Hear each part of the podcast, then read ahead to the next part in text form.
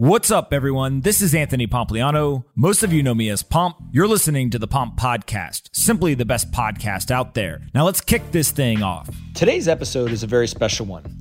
I've been thinking a lot about the lack of human readable domains or human readable addresses when buying, selling, or simply trying to access various wallets and addresses on chain. The long string of letters and numbers is very difficult to use and probably is a very large obstacle for mainstream adoption. In order to better understand this problem and also some of the potential solutions, I've brought on two separate guests for today's podcast. The first is Brantly Millegan from ENS. ENS is something that we will talk about in the first half of the podcast. And then I've brought on the founder and CEO of Unstoppable Domains, Matt Gould, and that we will talk about in the second half of the podcast. I hope you enjoy this deep dive on the problem and two of the potential solutions that everyone is focused on. Before we get into this episode, though, I want to quickly talk about our sponsors. First up is BlockFi. BlockFi provides financial products for crypto investors. Those products include a high yield interest account, a US dollar loan product against your crypto collateral, and a no fee cryptocurrency trading platform. BlockFi also just released a brand new product, a Bitcoin rewards credit card. It's a normal credit card that when you swipe it, you earn back Bitcoin rather than cashback or airline miles. Normal credit card, Bitcoin rewards, no cashback, no airline miles. It's awesome. I've been using it now for a couple of months, and I gotta say that not only am I earning Bitcoin back, but also there's a great feeling when you're swiping your card knowing that it's going to end up being much less expensive than it is today. Go check it out at blockfi.com slash pomp. Again, blockfi.com slash pomp to start with that Bitcoin rewards credit card today. Blockfi.com slash pomp. Next up is Choice. It's time to stop paying capital gains taxes on your Bitcoin, and Choice is here to help. They are rebuilding the way Bitcoiners approach retirement by making it possible to invest in Bitcoin and 19 other digital assets inside your IRA. Right now, every time you make a trade, you have to pay capital gains taxes that can be as high as 37%. Choice enables you to trade real Bitcoin, other crypto, and stocks without having to pay a dime in capital gains. The best part, they just released an iOS app so you can open an account in less than 10 minutes and take control of your future from the palm of your hand. Join me and the 20,000 other Bitcoiners who have started their tax efficient stack and open your Choice account today. Search Stack Sats in the App Store or visit choiceapp.io slash pomp. Again, choiceapp.io slash pomp. And one more thing if you want to hold your own keys, Choice lets you do that too. So start stacking tax efficient sats today and visit choiceapp.io slash pomp. Last but not least are my friends over at Circle. If you manage corporate or institutional funds, you're probably looking for ways to access opportunities in crypto. You see the growth and momentum and want exposure. But a lot of institutions don't know how or aren't comfortable with the risks of Bitcoin or DeFi. Now there's a new investment that's built specifically to help institutions get into digital assets. It is called Circle Yield. It's a blockchain based investment built with USDC, the leading dollar digital currency. Circle Yield is over collateralized and fully secured with Bitcoin collateral to protect your funds. This also makes it a great fit for crypto institutions who want to diversify their treasuries and reduce risks while staying on chain. You get your choice of terms from one month to 12 months and a fixed rate that's higher than what you'll get at a bank or in many fixed income markets. Visit circle.com slash pomp to book a meeting with one of their experts. Again, circle.com slash pomp to book a meeting with one of the experts at Circle who will help you figure out how to manage your corporate or institutional funds or your treasury to earn higher yield. All right, let's get into this episode with Lynn. Hope you guys enjoy this one. Anthony Pompliano runs Pomp Investments. All views of him and the guests on his podcast are solely their opinions and do not reflect the opinions of Pomp Investments. You should not treat any opinion expressed by Pomp or his guests as a specific inducement to make a particular investment or follow a particular strategy, but only as an expression of his personal opinion. This podcast is for informational purposes only. So I think we've got Brantly with us now. Brantly, are you there? Hey, How are you, man? good. And uh, I'm Brantly.eth. All right, let's get started first. Uh, there's people who are very excited that we're doing this. Help me understand your thought process, the framework you use to evaluate the problem, right? In terms of kind of the legacy long string of letters and numbers. How do you think about why that's a problem? Uh, could we actually scale and reach billions of users with it uh, if we didn't have other solutions? Like, just talk to me about the problem to start with.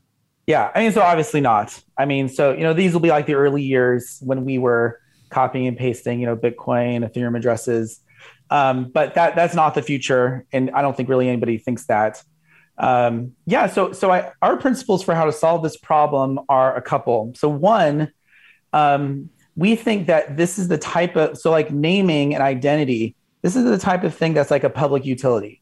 Like nobody should own um, the the naming system of the internet. So this is true of DNS actually. So like DNS itself, um, the the core part of it is a you know nonprofit open uh, protocol of the internet. Uh, there are companies that then have the consumer facing side. Um, so they have this interesting hybrid model. Um, but DNS itself, uh, you know, it's just like a neutral pro- protocol of the internet. So we think that still holds true here. So we think things should be, you know, open, public, neutral, um, and that has really informed how we've gone about doing ENS. I can talk more about that in a second. Uh, another key principle is that the internet already has a naming system. And uh, so with DNS, you know, there wasn't really a widely used thing when it was started. So it was, it was new, but now we do. And so uh, we think um, it's best for users and best for the success of the technology if we try to remain as compatible um, with the existing namespace uh, as for as long as possible. Uh, so like ENS, we're not trying to like replace DNS anytime. You know, DNS for what it does, it does it really well. Okay, right. Uh, but we we want to complement uh, and expand it of new capabilities and to kind of bring the internet to this new decentralized blockchain future, but uh, with as few collisions and problems as possible. Got it. And so when you start to think about what has been built today, let's start with just what is the actual product and what does it support? Uh, what assets does it uh, allow for somebody to receive or send? And then what are the use cases of which people are using that product today? Yeah. So ENS is not a product, it's a protocol. Uh, there is no for profit company behind it. Uh, it's self running on the Ethereum uh, blockchain. You can interact with it directly. You don't have to interact with any company to interact with it. Uh, you just submit transactions to it and it, and it works automatically. That, that's for like registering as well. Um, and even the even the revenue that comes from it uh, goes back to the protocol. So you know we launched a DAO earlier this month. We can talk about that. It just goes back to the community, back to the protocol. Um, so ENS has two types of names on it. So it has .eth names, which are native to ENS. Uh, they only exist on ENS. They don't exist on traditional DNS although um, ENS is in a is in a special position where uh, there's no chance of name collisions uh, with DNS. It's in a reserved space. I could talk more into the details of that, but because um, that's very important to us. And .eth names give you the full benefits of being blockchain native. So uh, full self custody, like the user, uh, you you register it directly yourself. There's no trust third party involved in the registration process. Uh, you own it directly yourself. Nobody can take your name away from you. Not even the DAO, or you know nobody can do that. Um, uh, it's censorship resistant as a result. Uh, also transferability. They're NFTs. You can they can be held by a DAO. They can be held by a multi-sig. They can be used as collateral, you know, in DeFi or something like this. I actually did the world's first uh, NFT loan uh, backed by an ENS name with Alex Masmej uh, back in the day. Hey, Alex. Um, uh, so that's a critical thing. And then we also have DNS namespace uh, integration. So what this means is that if you own a DNS domain name, you can import that into ENS uh, with the same ending. Uh, so, for example, uh, I have bcmillegan.com on DNS, traditional DNS. I, have imported it, so I have bcmillegan.com on ENS. It's .com, not .eth. That'd be a separate name. And so, this really is part of our vision of extending and complementing uh, the DNS namespace. Uh, so you can you can do most of the same stuff with D, the the DNS names imported. There's a few restrictions since uh, ultimately uh, the source of truth is, is on this other system, but you do most of the same things. Okay, that's the name. So, so, hold, on, hold on, I want to make sure that we're we're going slow here to make sure everyone's following along. You guys have built. First of all, protocol is a product, right? Uh, absolutely. So you've got a product, which is this protocol, ENS. The idea is that you create ENS, which is compatible with DNS, the legacy system. But also, what you're essentially doing is you're allowing people to replace that long string of letters and numbers with uh, ENS namespace. .eth is the most popular one, but you could have other ones. Uh, and you can replace just your wallet address. So, hey, if you want to send me something, send it to this uh, namespace. But you can also uh, use it as collateral, as you talked about with a loan. Uh, you own it, right, as a NFT. Is that correct, or is it some other technical architecture behind the dot uh, or the namespace? Uh, so dot themes are just ERC 721 compatible NFTs. Okay. So when you think about those assets, the first question that I have is what assets does it support? Because I think this is a big misconception that a lot of people don't understand. Can I just send ETH? Can I send Bitcoin? Can I send other assets? Can I send an NFT? How, how does it work from a usability standpoint? Yeah. So when it comes to the uh, simplified payments uh, use case of ENS, and I say there's three major use cases. This is one of them. Uh, it can support any any arbitrary asset. Uh, so this this does confuse a lot of people. Uh, they think you can only send Ethereum, uh, Ether or Ethereum based assets. Uh, no, you can send uh, receive Bitcoin to a name. You know, Solana, a Solana NFT, uh, Dogecoin.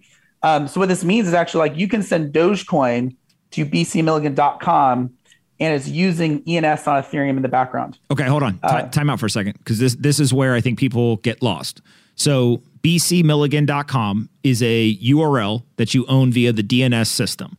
You can I'll use the word port. That may be the inaccurate word, but you can port it over to this new system, and you can put that. If I have a wallet, I can put bcmillegan.com into my wallet and send any asset that that wallet supports, and it will end up in your wallet. How does that Correct. technically occur in the backend? Because most people would think of a .com as the DNS system. They think they're going to a URL, but you're actually using it in this new system as a wallet ID, essentially. Yeah, so uh, it's it's actually much simpler than people think. So a lot of people think that like if I send, let's say ether to Brantly.eth, that like I'm sending it to the name and that like ENS receives it and forwards it on to you or something. It's, it's actually much simpler than this. So ENS is ultimately just names and like data attached to those names. So I can store any arbitrary data. I could store a Bitcoin address, an Ethereum address, a Solana address. I can store my favorite type of dog. I can store my phone number, anything you want. And then when I type in that name, let's say in a wallet, let's say Trust Wallet, like I'm saying Doge, I say send this to bcmillegan.com. What they do is it looks at bcmillegan.com on ENS on Ethereum, grab, you know, since based on context, it knows I'm sending Dogecoin. So it grabs uh, the Dogecoin address in my records, it brings that back to the wallet, and then the wallet just sends it like a normal Dogecoin transaction on the Dogecoin network. But that just happens all in the background. Uh, from the user's perspective, like you're sending Doge to bcmillegan.com, uh, but that's what's happening in the background. Okay. Now, I asked a ton of people for pros and cons of this whole system. The pros seem to be around one, not having to use a long string of letters and numbers. That's, I think most people are like, yeah, whatever the system ends up being the successful one, like that's like a no brainer. We have to do that in order to scale. The second one was uh, what I'll call this like interoperability, right? So having a namespace that can support all kinds of different assets, regardless of where they come from. The third thing is um, what I'll, I'll label as identity. So we literally started, I said your government name, and then you hit me with no. Here's my namespace as my name. Talk yeah, that's little, my fiat name. Yeah, your fiat name. My okay, name. all right. The future. Growing up, we called it a government name. You called it a fiat name. Perfect. Yeah. Uh, to, explain this idea of identity, right? Again, forget for a second what the actual namespace is, whether it's a .eth, a .com, a dot whatever. Just how do you think about the importance of that as we enter into this new digital financial system? Yeah, I think it's actually the most important uh, use case of okay. ENS. It's certainly the most widely used one. Um, so basically, yeah, you you have let's say an Ethereum account because ENS is, is Ethereum based, and you log into let's say a DApp um, with your with your Ethereum account. You know, there's two ways to do this actually. There's Connect Wallet. There's also then you, there's like you sign a message, um, and the so when you do that, you're giving the DApp your public address. Okay, this is how you, you're identified with. You can then do something called a reverse lookup, in which case basically the the the DApp will get what's called your primary ENS name. So you you designate, let's say you have 20 ENS names or something like this. You designate one as your primary ENS name, and then when you log into a DApp, they can grab that one because it's associated with your Ethereum account, and they display that as your username. And then once they have the, their your username, they can also then grab information from your records. So let's say uh, we have an avatar record, uh, which you, you can just have like a normal file as your avatar. You can also designate an NFT that you verifiably own as your avatar, and that could automatically uh, show up. So this this works like on Uniswap, for example. I, I connect this is Brantly.eth and it has like my punk or something like that, okay, right? So uh, on this point, real quick, is this reliant on Coinbase or uh, an exchange or a, a decentralized application, them adding support for this type of functionality? Like, do they have to basically plug in and use the standards that you guys have created in order to support this, like via an API, or how does that work? And is it available to anything that is built uh, in a decentralized manner, or is it specifically they make the decision to support these types of namespaces? Yeah, so uh, it's entirely on chain. The information is entirely on chain. Now, we provide, we have created a metadata service to that services can use to get the avatar if they want um, but they don't have to. I mean, that's just we built one for ourselves for our own app. Uh, then other people can also use it. Uh, but the information is entirely on chain. It's entirely decentralized. I mean, this is really critical to the whole vision of ENS. That like, if the the primary team developing, if we all died, nothing stops. Nothing nothing is hurt. ENS continues to go on. Um, I hope people would mourn my death, but um, ENS would continue to go on, no problem, because literally we're running no infrastructure. Okay. This really confuses a lot of people. So um, and, a key thing on this identity thing I want to say is that, okay, this has been happening in Web3 for a while of people you sign in with your private key, uh, use your ENS name and things like this for your identity. Um, but it all been just like organically done with no standards. And some people were doing good practices and some people are doing bad practices, right? Um, so the Ethereum Foundation and ENS, we teamed up earlier this year and we had an RFP request for proposals, basically saying, "Hey, we want to find somebody who can like standardize what's currently being done just with best practices." We selected this company called uh, Spruce ID. In the last few months, they've been leading this open community um, uh, process uh, to basically write an EIP. That's the Ethereum uh, standards process, uh, Ethereum improvement proposal. It's like BIPs, right? And uh, that's almost done. Basically, to standardize this, and we call it sign in with Ethereum. So it's best practices. Here's exactly the message you should have people sign. They have like a JavaScript library. They have like an OAuth implementation. You know, you can use if you want. Um, and so you sign with your private key. uses your ENS name as your username. Uses your avatar from the records. Uses any other profile data. And I think the cool thing about this is that this works not just for crypto services. We've designed it so that non-crypto services can easily add this as an authentication option. So like you're signing into some other random non-crypto service. They have like sign in with email, uh, sign in with Google, sign in with Facebook. Well, we made this so they can just drop into those options, sign with Ethereum as one of those options. Okay. Now there was basically three main uh, issues when I asked people. So they told me pros, then the cons, or the questions. Probably actually more people had questions. Uh, I'm going to go down and let's start with the ones that are the least specific to you guys, and then we'll get to the ones that are most specific. The first is gas fees, right? Uh, we have uh, my brothers here. Uh, we have a screenshot that somebody sent us where they tried to do $300 on the Ethereum network. Uh, I think it was last night or this morning, and it was like $17,000 gas fee. Now that is an outlier. That is not the normal thing, right? But there are times where it spikes, and it happens happens across all of these different networks. It's happened on Bitcoin in the past, et cetera. But how do you think about the gas fees today for something like this? And, and is that uh, overcomable uh, in kind of the short term? Yeah, well, it's not sustainable. I mean, obviously. I mean, it sucks for me too. I mean, it's not good. Um, yeah, so a couple things to make clear. Sign with Ethereum has no gas fees because that's just off-chain okay. signing, right? So some people are like, oh, it's like two hundred dollars to sign in somewhere. This is not true. Um, to so the sign in functionality doesn't have a gas. Really, the only gas fee that would be involved in this is the purchase of uh, the namespace. Correct. Yeah, yeah. So the sign in thing, uh, there's no gas fee. Also, like when you send, let's say I'm sending Bitcoin to bcmillegan.com, there's no added gas fee on the ENS side because it's just a lookup, right? I mean, there's a transaction on the Bitcoin side, but that's has nothing to do with ENS, right? Uh, so that's the key thing. But yeah, so ENS as a system, as a full stack naming system that entirely runs on Ethereum layer one, which is obviously extremely expensive right now. Um, so yeah, we we want to move this to layer twos and, and do this. Uh, it's tricky thing to do though because ENS is entirely decentralized, right? We were a centralized system. We could just like you know do this very you know just send our registration somewhere else, but ENS is entirely decentralized. Uh, we have a plan in place that's going to happen in stages. Uh, the first stage is um, it was actually Vitalik about a year ago proposed an idea for, uh, for this, and we kind of refined it with some community calls. Um, we, are creating a new standard for inventing a new standard for layer one to layer two communication without any additional trust assumptions. And ba- I don't want to get into the technical stuff, but basically, users will be able to put records and subdomains on an external location of their choice, any arbitrary one. Like we don't want to have to choose. Like let the user use Arbitrum, and it could even be like Solana. It could even, you know, it could be you could store on Bitcoin, I guess technically. Um, you could store on a server, you know, any external location other than the Ethereum layer one that you want. You choose it, and it just fits into the ENS system. Um, this is really exciting because it'll make updating records cheaper, but also it's really been our vision that probably most names long term would be subdomains. Like, you know, the average user is probably not going to be, out, you know, it's like they're going to get a, a, free subdomain when they create a wallet, you know, like a Gmail account or something like this. And um, with this system, somebody could create like unlimited subdomains for free off chain.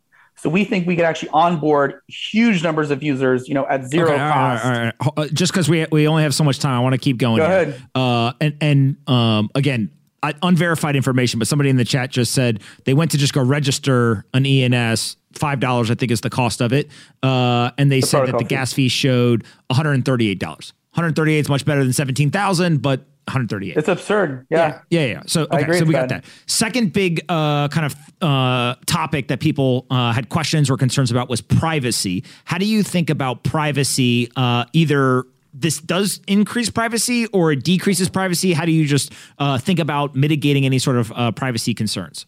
Yeah, I mean, like Bitcoin and other blockchains, it's kind of both at the same time. Depends on how you use it. Okay. Um, the, what we what I recommend is that every person has at least two Ethereum accounts, right? They should have their public one. They're okay having public. That's what they use for their public things, and then have a private one where they keep like their main stash. This is good for privacy, also for security. That if your public one gets hacked, you don't lose everything. Uh, that's really the best solution right now. Uh, in the future, I'd say there's there's good prospects that using things like zero knowledge proofs and things like this, we can add other layers of privacy. Um, but that's what I recommend right now. Okay. Then the last one, and this one actually surprised me, uh, is dot ETH and Ethiopia, which I literally thought was a joke the first time uh, I saw this.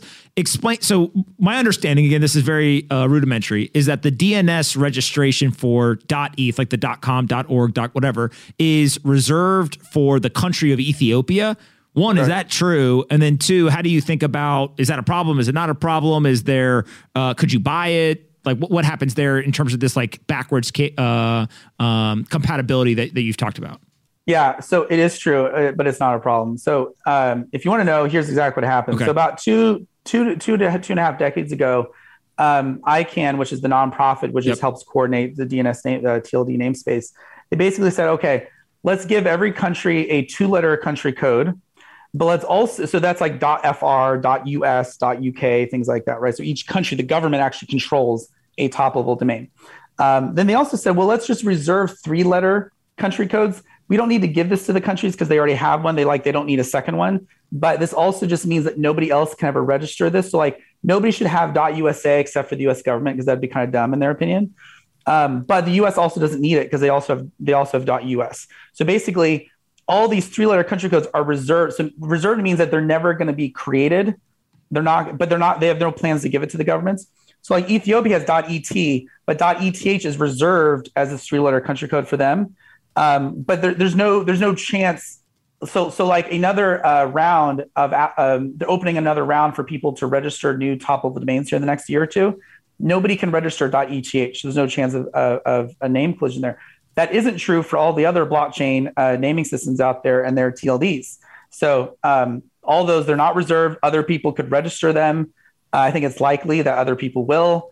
Uh, and note that because of ENS's full DNS namespace integration, if somebody else registers those names on DNS, those different owners will own those names on ENS. And ENS is the most integrated blockchain naming service by a long shot. I mean, ENS has more integration, several times more integrations than all other ones combined. I mean, it's like hundreds more. Um, so I think this is going to be a really serious problem with name collisions. Uh, with with ETH, there's no there's no chance of that uh, in the even lo- medium to long term. I will also say though, just to completely tie up this like possibly hanging problem. I actually do have contacts with the Ethiopian government, which is funny to me. And we are in talks to like basically just like acquire the long term rights to this. Um, but there's no rush because like there's no imminent danger. Okay. So all that makes sense. Couple more things for you. One, on the size, and again, this is me doing uh, rudimentary research, so bear with me if I've got numbers wrong here. ENS has got about half a million domains that you've sold. Uh, you've got well, that's about, currently existing. So that name, that number can go up and down because .eth names can expire. Okay. And that's critical for the long-term names uh, health of the namespace. Okay. So similar if somebody has a .com and then they don't have it anymore, somebody else could come and get it. Because you want unused names to be able. There needs to be a mechanism to get unused names to go back into circulation. So correct. Okay. Uh, and so my understanding is that there are other platforms that have more domains that have been sold, but in terms of the number of unique customers, you guys have more than that. Is that a fair understanding of kind of how to think about uh, customers, domains, and some of this is like there's a recycling component versus not, or, or how do you think about like size uh, across the various teams trying to build uh, solutions to this? Yeah, so like Handshake, I think is like over two million names or something, you know, and I, would say names, number of names, we consider to be one of the least important uh, things to optimize for. In fact, I would say the way we've designed our system, we've said this for years publicly, we are not optimizing for number of names. We're also not optimizing for revenue. We're optimizing for use.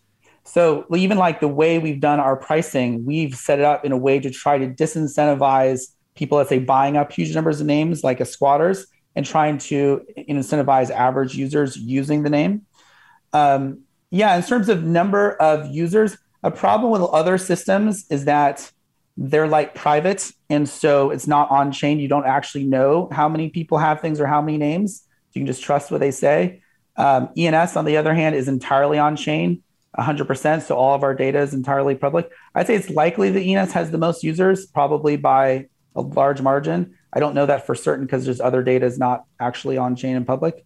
Um, what we do have, though, and something that we have focused a lot on, I do consider important, is integrations. So where can you, what can you actually do with this? Where can you use it? Uh, we've worked very hard on that, and ENS, like I said, it has you know several times more integrations than all the other naming systems combined. I mean, it's like way ahead on this. I also note too, we've never paid for a single integration. This is entirely organic. In fact, most of the integrations these days, people just do it because we're like the open public standard everybody uses. And I just like sometimes I'm like using a DApp, I'm like, oh, this DApp has ENS. I didn't know that. Add it to the website or something like that. Um, if you do integrate ENS, developers out there, let me know so we can you know add it to our website, track it, you know, help promote it as well. We'd love to do that. All right, last question, and this is probably the one that you and I are going to disagree on the most, but I'm going to let you say your piece. Is you guys just airdropped like two billion dollars, I think, at the time, to people who held uh, ENS namespaces I've got a whole thought process in terms of airdrops and yield farming, et cetera. What you're essentially doing is if you were a centralized corporation that was a for profit, right? Which, which, I understand you guys are taking a, a, different approach. But if you were, that would basically be, in my opinion, like customer acquisition cost, right? You'd be spending marketing dollars to go and get it when you do an airdrop like this, now people have a financial interest in seeing this be successful. And so some people just run and they go sell, right? Because they're just like, hey, I got free money or whatever. Some people hold it and they want the value to go up, and other people may not even know that they got it airdropped, right? So there's a whole bunch of different reactions. How do you think about the creation of a DAO, governance, airdrop? Like, walk me through your guys' thought process around this. Yeah. So, key principle here, and I tweeted this out you were not airdropped free money. You were airdropped. Everybody listening, say it with me do you know it, Pomp? What were your airdrops? I know what you're going to say, but go ahead. You Responsibility. That's what your airdrops. And we really do take this seriously. I mean, yes, some people, it has a market value. People can sell. There's no shaming of that. Uh, but I think people should take this seriously. And uh, I think it's gone very well, and it lets it be a community-owned protocol. I mean, but, I think that's, but that's what I want to understand is wh- why did you guys do it? Like, how do you, like when you think about like, hey, here's what we did. What, what's the thought process behind doing this versus not having done it? Oh, uh, simple. Okay, so uh, the core parts of ENS are self-running and they have no human input at all, so there's no need for governance. But there are a couple aspects of the ENS protocol that require human discretion. We haven't been able to automate away yet, and we'd like to automate just everything if we could. And eventually, maybe we will. But in the meantime, there are a few things. So things like .eth pricing, we're not confident we can set that and it's going to make sense for 100 years, right? Or like what to do with the revenue. I don't know who should have a right to have say over what happens there. So um, this is a you know decentralized democratic way of saying the community can set those parameters. That we don't think we should have you know a central group or small number of people setting it. That's why we did it. I would say if eventually we could automate all that away, that would be the best situation. But for now, this is the best way of handling those things. All right, what questions you guys got? Hey, so uh, thanks for doing this. By the way, I appreciate you coming on. Uh, so my question: Did any just... of you? Did any of you get the airdrop? No, no. No. you guys hold on, out. Hold on, what happened? Hold on, hold on. Hold on. Like, go, and then you can ask us questions at the end, Brantly. But we just got to hurry before uh, we Sorry. run out of time. All good. good. Uh, so my question is just around domain registered. You guys say on your website you have 1.7. I know people were saying 1.5 earlier, but regardless of however many millions it is, uh, how big can this get? Do you think everyone's eventually going to have them? What does your guys like total addressable market look like? Yeah, so we have about a half million on our website, um, and that's entirely on chains, public information. I mean, our goal is that not only does every human on the planet have an ENS name, but every like non-human thing is named with an ENS name. So you can also name smart contracts with it. I mean, people already do this today. You could name devices, AIs, organizations. Uh, I mean, I think it's possible. There's like a trillion names. I think the vast majority of those will be, you know, like off-chain subdomains. They're not going to be like paying, you know, protocols fee for it. But I think literally ENS could be the identity naming system for everything human and non-human. Gotcha, John. Yeah, nice to meet you. Um, can you please just talk about the resale value of these? I know you mentioned it a little bit earlier, but can you just talk about like what is the I guess monetary value of certain domains and like the different styles of them? Yeah, I mean, so uh, a principle we've always said is we're all about use. We don't care about speculation. We think if something just became a speculative haven, this would be a failure uh, situation for ENS. So every single time that there's a zero sum deci- decision between like, are we going to help users or we're going to help speculators? we always choose users every single time. And some speculators, it gets them pissed off at us, but we've been public about this. It's about use. Uh, that said, I would say, like, if you look at the OpenSea uh, secondary market trading, I mean, ENS represents over 99% of the domain's uh, secondary market. I mean, it's basically the only player because I think it's it's one with the most use by a long shot. What do you think? I've got one question, then you can say whatever you want, uh, which I'm scared as hell to, to uh, allow you to do. But uh, what do you think is the fairest critique of what you're doing? Like you, have heard them all. I, have seen you on Twitter, you know, fighting back and, and kind of fighting the good fight from your opinion, right? But like, what do you think is the fairest critique of what you're doing? Um, I would say I think scaling is the biggest problem for ENS and for blockchains in general. And I say this about Bitcoin, Ethereum, ENS, the entire space. If we can't really actually solve scaling in a decentralized way, it kind of like then this thing can't really take over the world.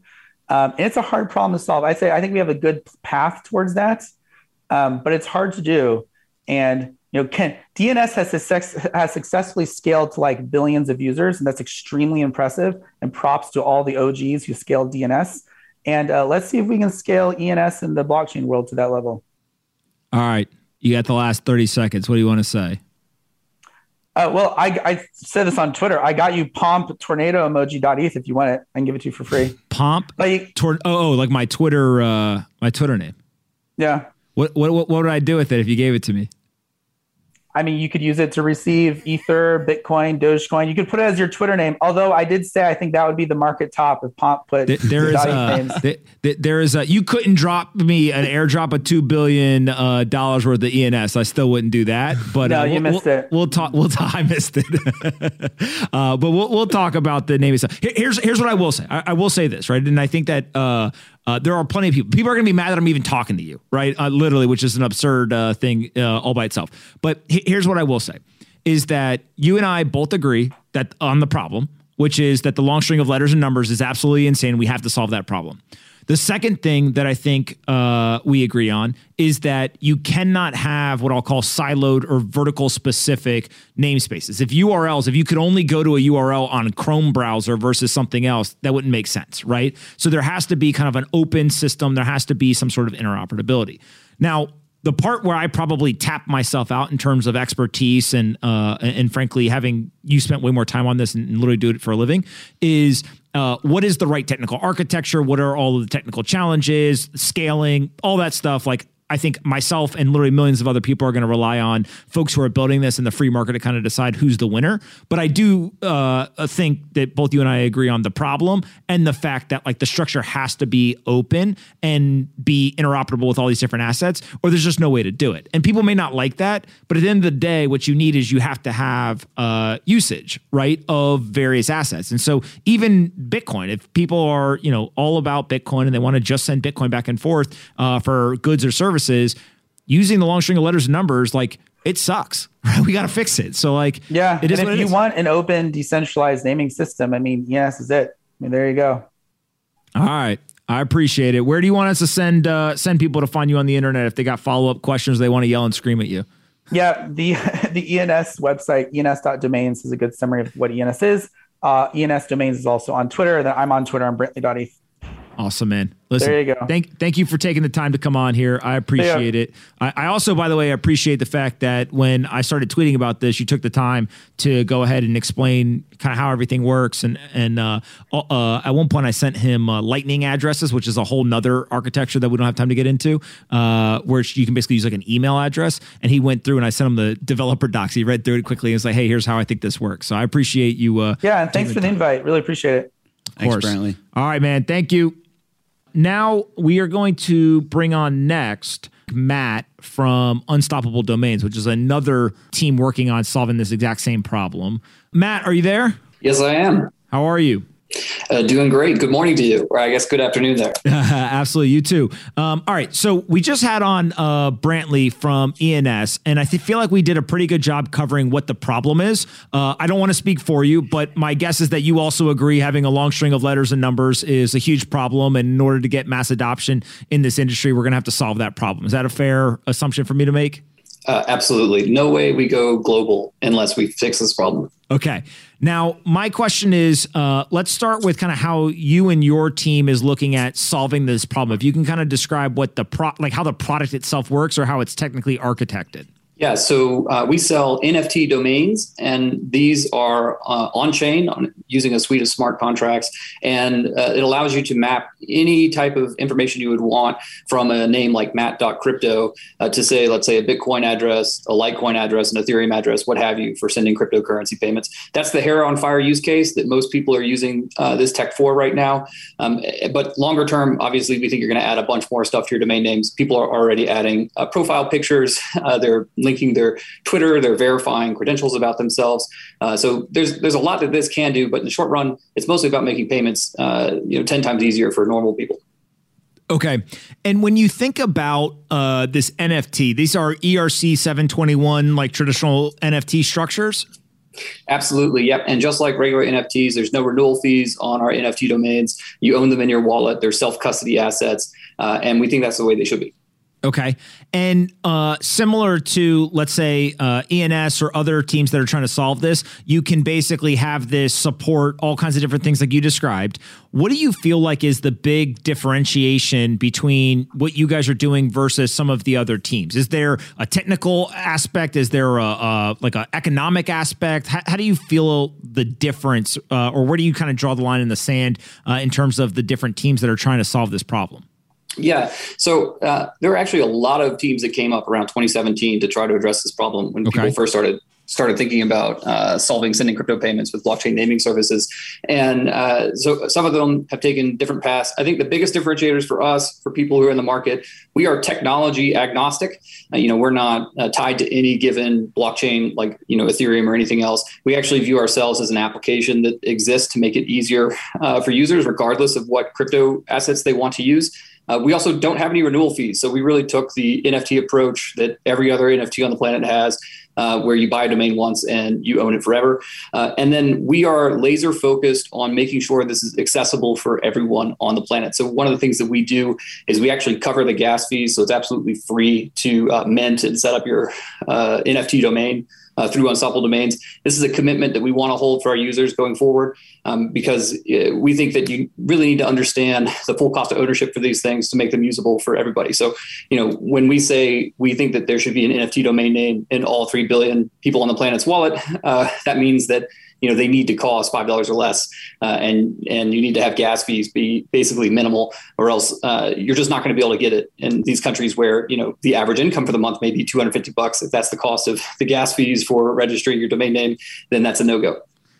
So obviously the gas fees. And I don't know if you were listening earlier. We were talking about somebody sent us a screenshot. They were trying to spend like I don't know, was it 150, 250 bucks, whatever, and the gas fee was like seventeen thousand dollars. Obviously, extreme outlier, right? But uh, while we were on the show, somebody went and looked, and uh, to buy five dollars, it was like one hundred thirty eight bucks. So to your point, uh, not very sustainable. How do you look at uh, the interoperability? How important is this for you guys to operate in on one single chain versus could you build this on Bitcoin? Could you build this on other chains? Like, how do you think about uh, kind of the technical architecture? And probably more importantly, does it matter to the end user? Do they actually care, or do they just want zero fees or, or as low as fees as possible? Yeah. So uh, we've actually already built on several different blockchain systems. So okay. we've built on three already, and we've migrated twice. Uh, and the way that we make those decisions is what is cheapest for users while still maintaining that level of uh, decentralization and security at the main chain. Um, and then we also let users choose which one they want to be on.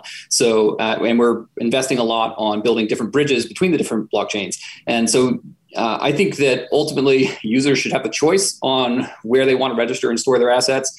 Uh, and we are going to try our best to vet uh, the technologies that allow that to happen at the lowest cost. So we recently just um, you know, migrated over to Polygon for our new domain name system, our most recent one, uh, and that way we could cover the fees and make them zero. So yeah, from us, I agree with you. Like I don't think uh, users care about uh, the technology behind uh, at the very base level what they're using as long as it meets a, a level of decentralization and security.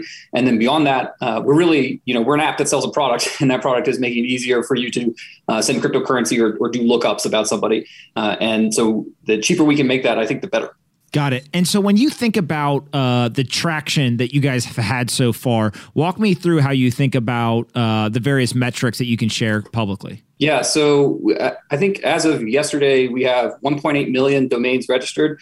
Uh, this is you know three or four x, maybe even five x uh, any of the other uh, people in our space. we've also have four of the top five most popular domain extensions. So you know .crypto, .zil, .wallet, .nft. Um, these are four of the top five blockchain naming services. They're all offered by Unstoppable Domains. And uh, we're seeing just super rapid growth. We registered more domain names in the past four months than have been registered by any other system over the past four years. Our uh, integration count year over year is up 600%. Uh, we're projecting similar numbers going into next year. So we're seeing an explosion in these utility NFTs. And that's kind of our category here with uh, blockchain uh, NFT domains as uh, identifiers on the internet. And I think that whole space is just set to continue growing uh, strongly into next year and over the next three to five years. Got it. Now, um, I similarly, as I was looking at some of the other uh, folks trying to solve this as well, I went around and I asked, and uh, uh, I don't know how qualified the people I asked were. I basically asked everyone that I could uh, in the short period of time that I had what they thought about various approaches. Um, and one of the things that came up with uh, Unstoppable Domains that I would put in the positive category was there was integrations and support by some of the exchanges. And so maybe talk a little bit about uh, those integrations. Like how how do those come about? Is that like a business development deal that Unstoppable Domains does? With the exchange? Can the exchange just do it themselves? Is there an API? Just, just walk me through both the technical and kind of like the, the business components of those. Yeah, we have an entire enterprise team that works with exchanges and other large applications to integrate Unstoppable Domains. Now, it's true they can go and look at the docs. Uh, all the smart contracts are on chain, so anyone who wants to integrate can go and do it 100% on their own. Uh, but you know, when you interact with large businesses uh, and when you're trying to actually onboard the really large Web two companies into the space, they want to talk to somebody and go through their particular situation. So yeah, we have an entire enterprise team that works directly with um, you know, large wallets and uh, Web two companies in the space, uh, educating them about uh, NFT domains and uh, blockchain technology, how this can fit into their app, what are the user flows, and their main concerns are what you would expect, right? They're worried about user security. You know, they don't want to offer a new product to a bunch of customers and then the customers all lose their keys to that product or you know they send it to the wrong address or something like that um, so there's a lot of user education around that too but yeah we have an entire enterprise team that works directly with exchanges uh, very proud of the guys on our business development team that do a great job. And uh, we are going to continue to double down on that next year. We think it's important. I mean if you get the biggest uh, most people have about five crypto exchanges and wallets that they use.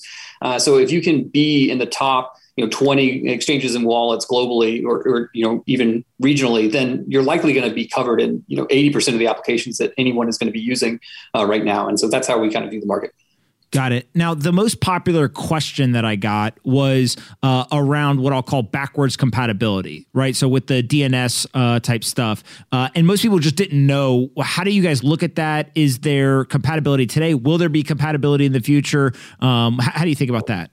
Uh, yeah, so uh, there are a couple things there to unpack. So right. we are already backwards compatible. So we haven't launched any registry services that conflict with any other existing TLDs in the global namespace. So that's something that we do. There's 1,500 uh, TLDs in the traditional uh, DNS system, and so we made sure that we had zero conflicts with any of the uh, TLDs that we launched. On a going forward basis, I think something that a lot of people missed is back in 2016, uh, the naming uh, system was essentially deregulated here in the U.S. Uh, through an act of Congress. Um, ICANN has no authority over blockchain uh, domains. Uh, you know, some groups you know may try to say that they have partnerships with ICANN or something like that, but you know, that's inaccurate.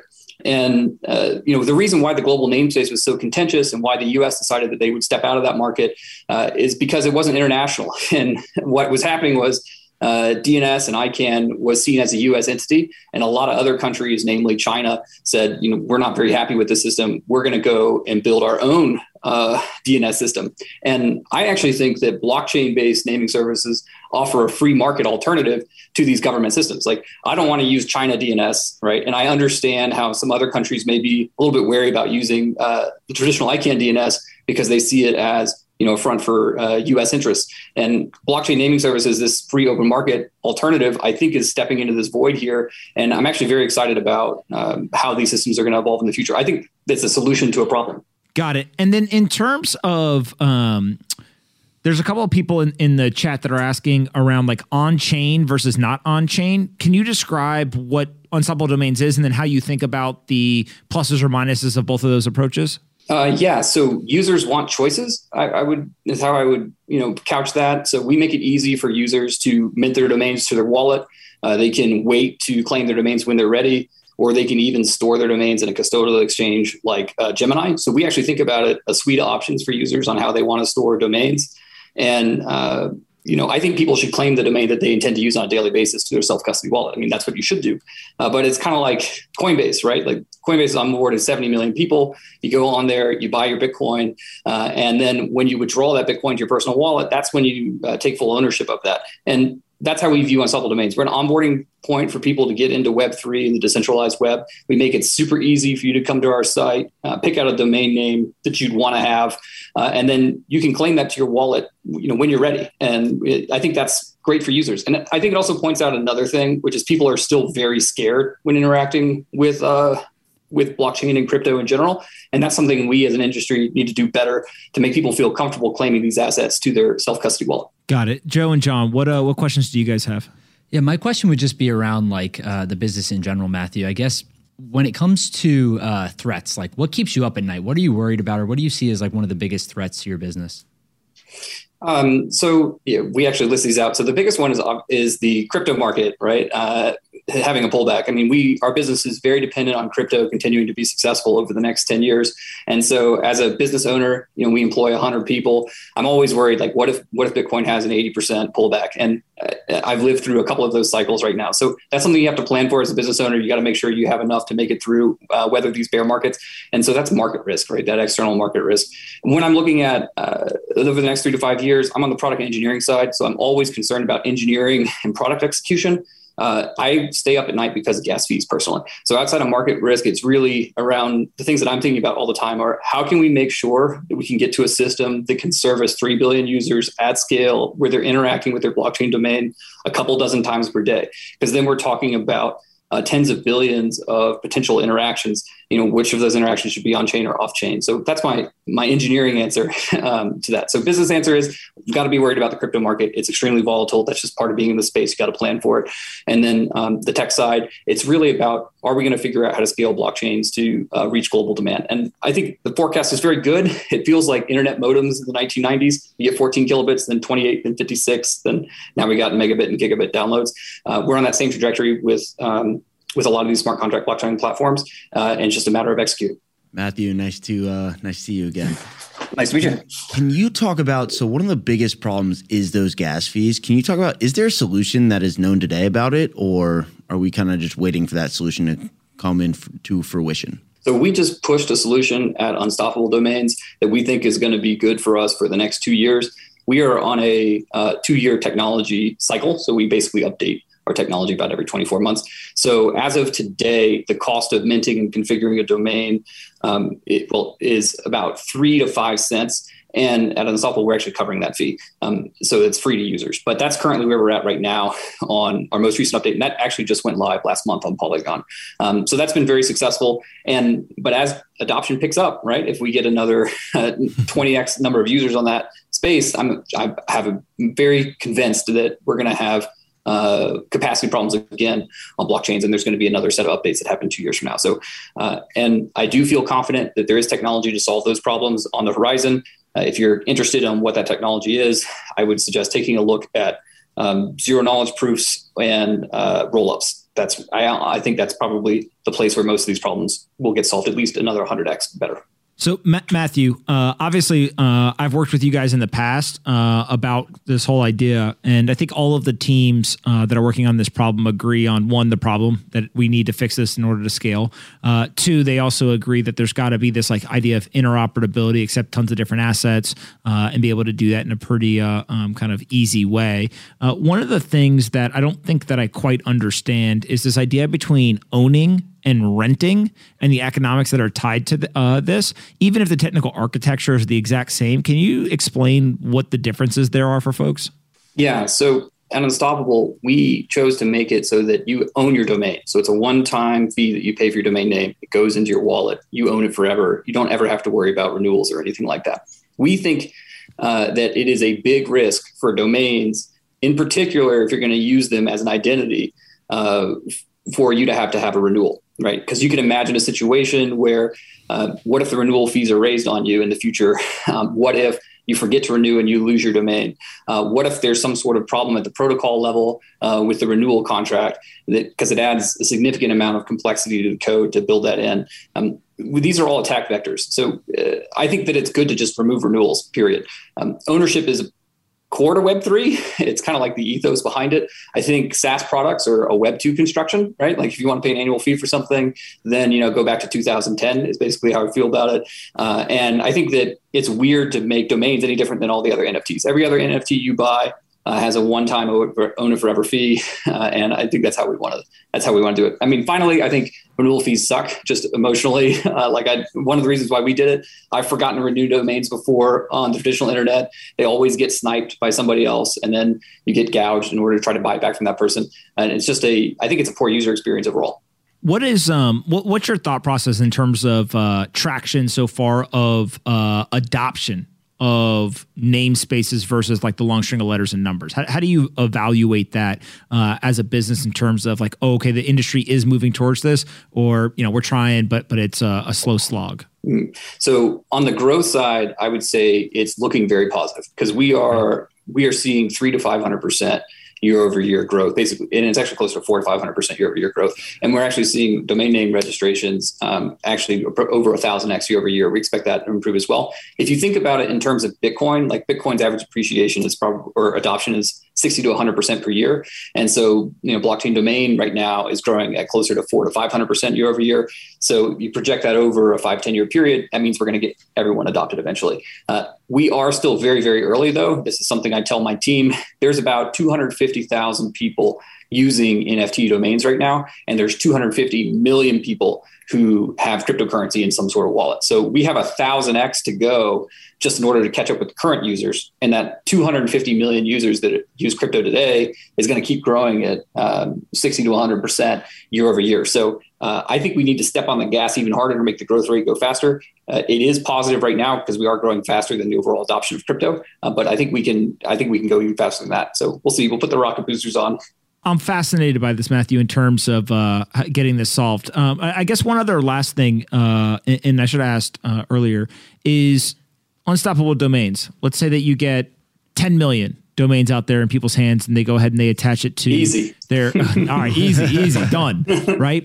Let's say also, whether you like it or not, that there's other teams that are working on this. They get another 10 million out there. Are people able to have interoperability between the different domain issuers, sellers, uh, registrars, however you want to think about that? Like can if I have an unstoppable domain and let's say that John has an ENS, can I send stuff to him and he can send stuff back to me because there's the on-chain component, or is there challenges with doing that? They would both work in that case. Okay. And I think you bring up a I think you bring up a good point here because it really is uh, we're all going to make it. I mean, ultimately, this is going to be a battle of crypto versus traditional industry, uh, and I think it's important that we keep that in mind. Like our goal is to bring crypto to the mass market to like three billion people, uh, and so you, I think that you, you, need responsible actors in the space will try to build uh, and make it easier for these things to interop. And by their design, because they're on blockchain systems, yeah, no problem. So if you have a dot crypto uh, and someone else has a dot ETH, uh, both of those are going to work. It's really going to be up to users to choose which system is working best for them, like whatever's the, the cheapest for them to use, or whatever their other uh, value criteria are for picking a domain name system. And I like the competition to be uh, to be honest. So we are uh, we are like a hyper competitive, you know, crypto, uh, hardcore, uh, free market uh, organization. And I think the competition is good for users. Like we've already seen huge improvements in uh, domain name services over the past couple of years uh, in the market, just because all these teams are working really hard to bring products to people. And I expect to have that happen, you know, over the next three to five years as well. I, I officially, I just decided that I'm on team solve the problem after that answer. Like that's what I like. That's that's what I'm on team. Like, please God, solve this problem. Before you came on, we were talking like when uh, when John for the very first time uh, a, a, while ago uh, started to interact with uh, Bitcoin and wallet addresses, etc. It was one of the first things he said. He was like, "Did what? Like this is in some cases maybe worse than you know account numbers and routing numbers at the bank." And so, yeah. Uh, just obviously needs to get solved. So it's it's, it's uh, it's person it's people's first emotional experience with cryptocurrency right so yeah. like you buy some crypto you and then the first thing you do is you want to send it to someone and i mean because you want to use it right uh, and then the first thing you do is oh crap am i about to send this to the wrong place and like you feel awful like you're not sure you double you triple check the address uh, and even when you send it, you like message them afterwards, like, did you get it? They're looking on the blockchain. The thing that I see on the blockchain all the time, which I think is funny, is people are sending two payments, right? Because they send their first payment for $10 and then they see another payment for a thousand once they know they went to the right place. And what's crazy is it's not just you and I that do it. It's like Vitalik and Satoshi. Like if you go back and look and see how they sent crypto, it's the same thing. So like everybody's scared. Uh, and domains solve this problem because when you're sending to a domain, you no longer worry about that address. It can also provide additional information about that person. So you could connect like a Twitter account to it so they could see your Twitter handle when they're sending payments. Um, I don't know all the eh, profile pictures is another one that people are attaching. So you can see like the picture of the person. So you can have some more contextual information around what you're sending, uh, which I think will make it much more comfortable. Like when I'm sending something on Venmo, um, you, you, know, it, it's like I have trusted accounts. I can click through, I can see that user's profile. Like if I'm sending to pomp.crypto, I could potentially even click through and see the pomp.crypto website and like make sure that, hey, that is, that's the right guy I'm sending it to. So yeah, overall, I mean, huge improvement in UX and it's really just getting started. I mean, this whole bring your own data uh, to your applications uh, through having your own digital identity and where that's going to go um, online for data privacy, just making the internet a safer place, I think is a big deal. I appreciate it. Where, where can we send people to find you and uh, Unstoppable Domains on the internet? Yeah, definitely. Go to unstoppabledomains.com. Uh, we're also up on Twitter at Unstoppable Web. Uh, you can find me at Matthew E. Gould. I'm also on there. I'm the Penguin if you're looking for me uh, on Twitter. and uh, we also have we have a podcast ourselves, a YouTube channel. We've got wonderful support and help team uh, in Discord. If you're a developer, join in there to see how to integrate. Um, the more people we can get to this faster, the better. Awesome, man. Listen, thank you so much for taking the time to uh, to jump on here. Hopefully, people are learning from this, and uh, we'll definitely have to do it again in the future. All right. Thank you, guys. Thanks, Thanks. Later, buddy.